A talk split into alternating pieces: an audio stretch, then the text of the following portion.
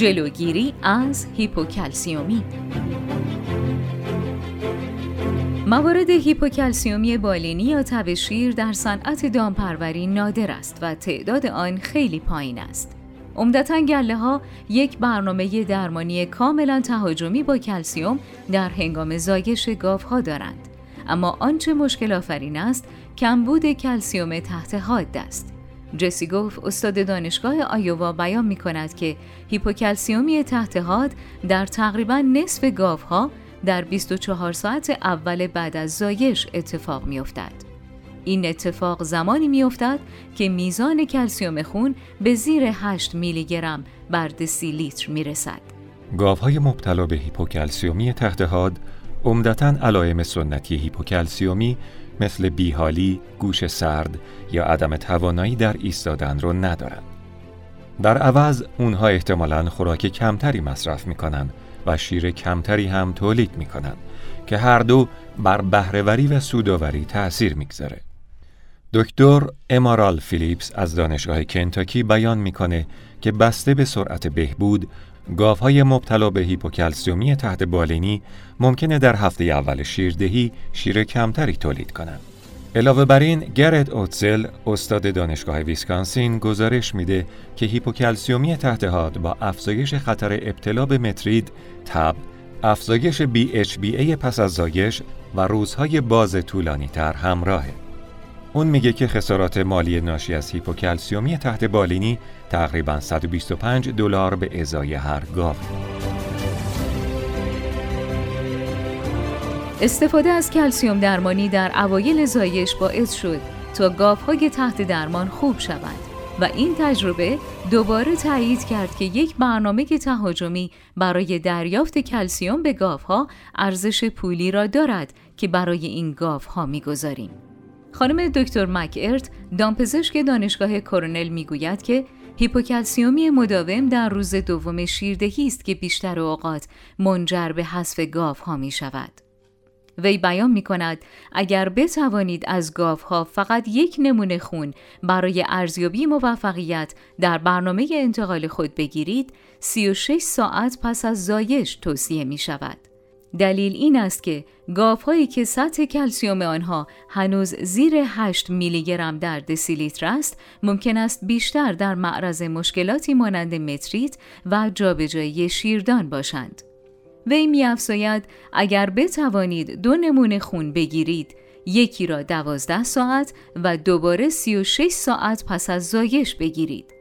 اگر برنامه دوره انتقال شما کارساز باشد، غلظت کلسیوم خون بیشتر گاوها در 36 ساعت پس از زایش باید بیشتر از زمان زایش باشد. البته باید توجه داشت که روش درمان و جلوگیری از هیپوکلسیومی تحت حاد در هر گاوداری متفاوت است و پیشگیری هیپوکلسیومی یک کار یک نواخت در تمام مزارع نیست. او چهار توصیه برای توجه گاودارها ارائه می دهد.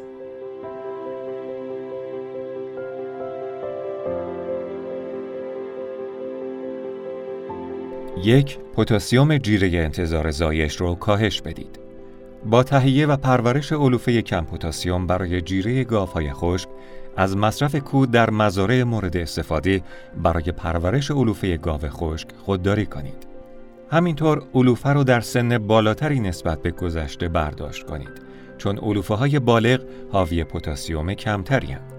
در صورت امکان برای بخشی از جیره گاو خشک از علوفه فصل گرم مثل ذرت استفاده کنید. دو افزودن آنیون به جیره را در نظر بگیرید تا خون گاو اسیدی شود تا بافت ها نسبت به هورمون پاراتیروید تنظیم کننده کلسیوم حساس شود.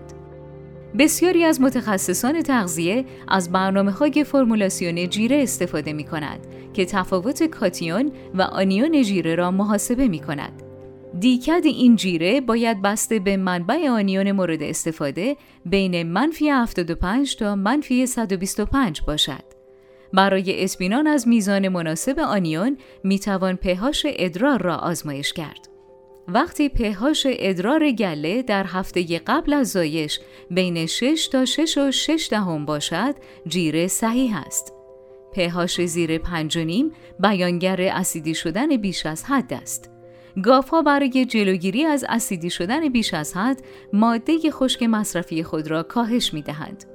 پهاش بالاتر از 7.25 بهبود کمی در کلسیوم خون ایجاد می کند.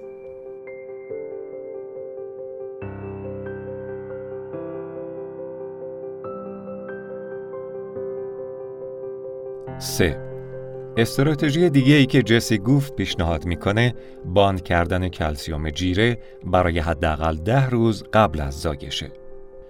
در صورت موفقیت این روش بدن گاو فریب می‌خوره که کمبود کلسیوم داره و شروع به تولید هورمون‌هایی برای افزایش جذب کلسیوم از جیره و مکانیزم های جذب کلسیوم از استخوان قبل از زایش می‌کنه.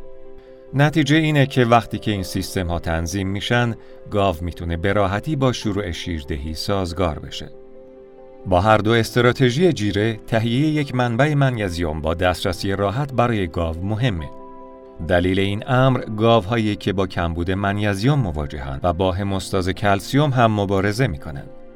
منیزیم جیره باید حدود چهار دهم درصد باشه. همچنین فسفر جیره باید برای بهینه سازی هموستاز کلسیوم در موقع زایش زیر سه دهم درصد نگه داشته بشه. چهار گزینه دیگر تهیه یک منبع کلسیوم قابل دسترس یا محلول بلافاصله بعد از زایش برای گاو است.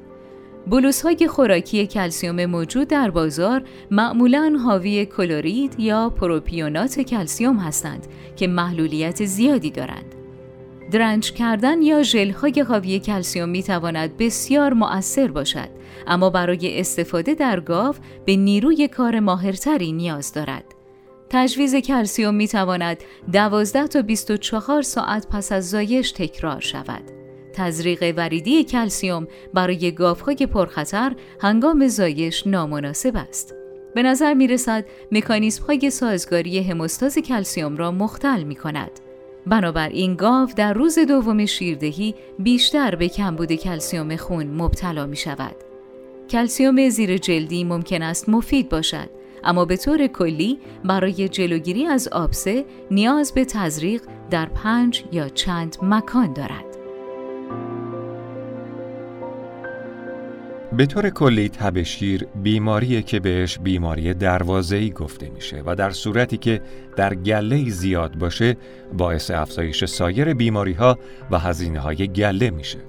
به همین دلیل هر کاری که بشه برای جلوگیری و درمان هیپوکلسیومی تحت حاد انجام داد منجر به افزایش سلامت دام و سود اقتصادی گله میشه. همینطور در بعد از زایش هم میشه از بلوس های کلسیوم برای افزایش سطح کلسیوم خون دام در کوتاهترین زمان ممکن استفاده کرد.